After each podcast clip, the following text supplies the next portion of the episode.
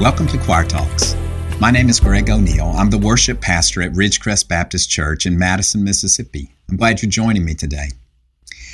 I finished my Bible reading this morning, and in the quietness of the moment, I began to listen to the rain outside.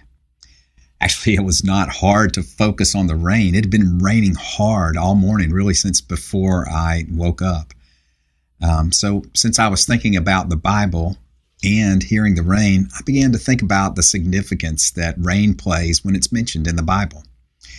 An internet search confirmed what I thought. Rain is mentioned a lot in the scripture, about 105 times. When I read some of those verses, there were some common uh, ideas that began to come clear. For instance, rain often shows God's blessings. It's a tangible show of God's blessings to the people.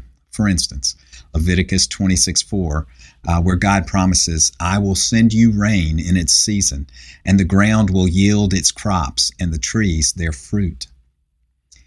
And then again in Deuteronomy 28, um, Moses says, The Lord will open for you his good storehouse, the heavens, to give rain to your land in its season, and to bless all the work of your hand. Rain was a necessity in that agricultural community and yet there was nothing that they could do to bring it about. They could do all of the prep work on the on the ground and sow, but only God could bring the rain. It was a blessing from God when He sent it, and the blessing brought about fruitfulness, the miracle of food that the earth will produce when God's blessing falls on it.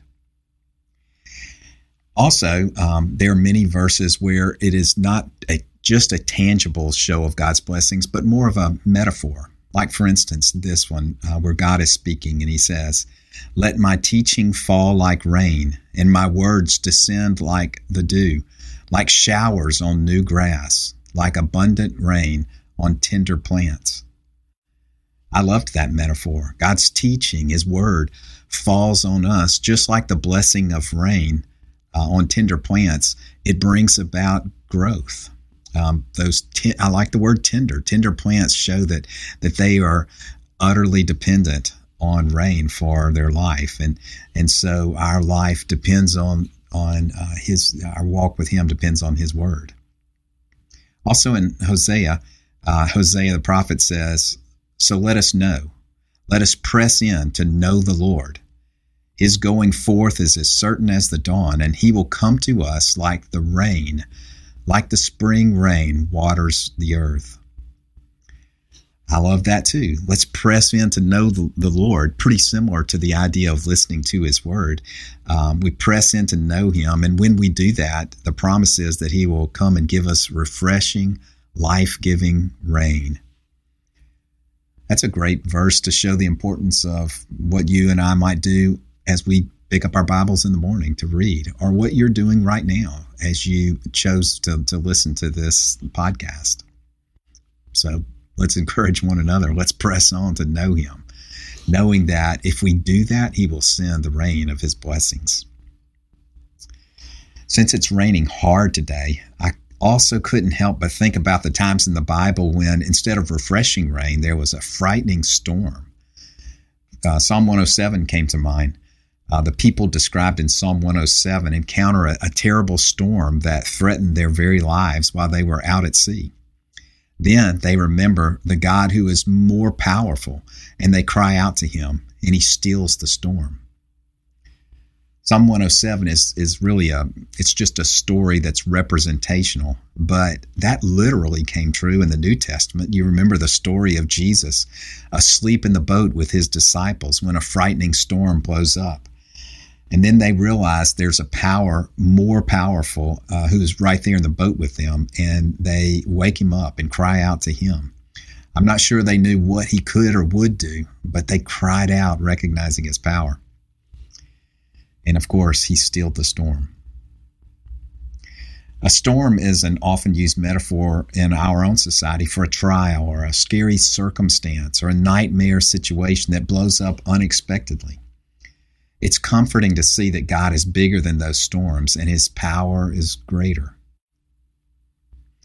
So, summing up that thought, some rain is equals a blessing that God and only God can produce. and the result is fruitfulness. Too much rain is a threat that only God can calm, and it produces faith.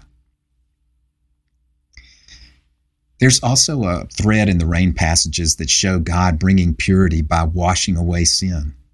In the most severe of those passages, you see God bringing uh, rain in the days of Noah.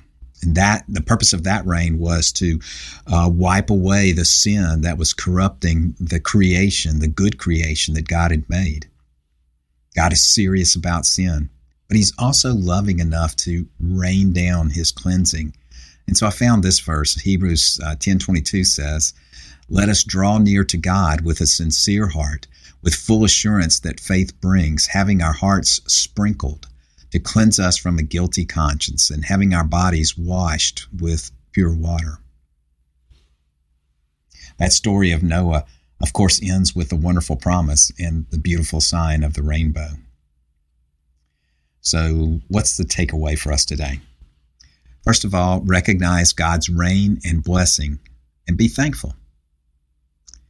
Whether that, that rain is tangible like today for me or whether it's um, the blessings that come in your life, be thankful, see it.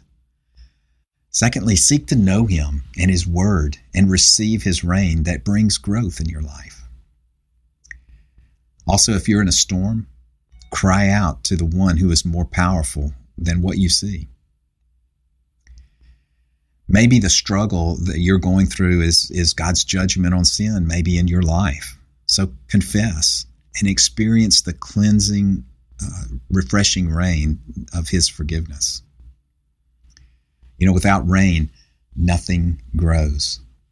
So be thankful for uh, the, the rain of God in your life, even storms. Uh, don't be caught just looking to see the rainbow before you give thanks to God, but even in the moment of the storm, learn to be thankful. Have a great day.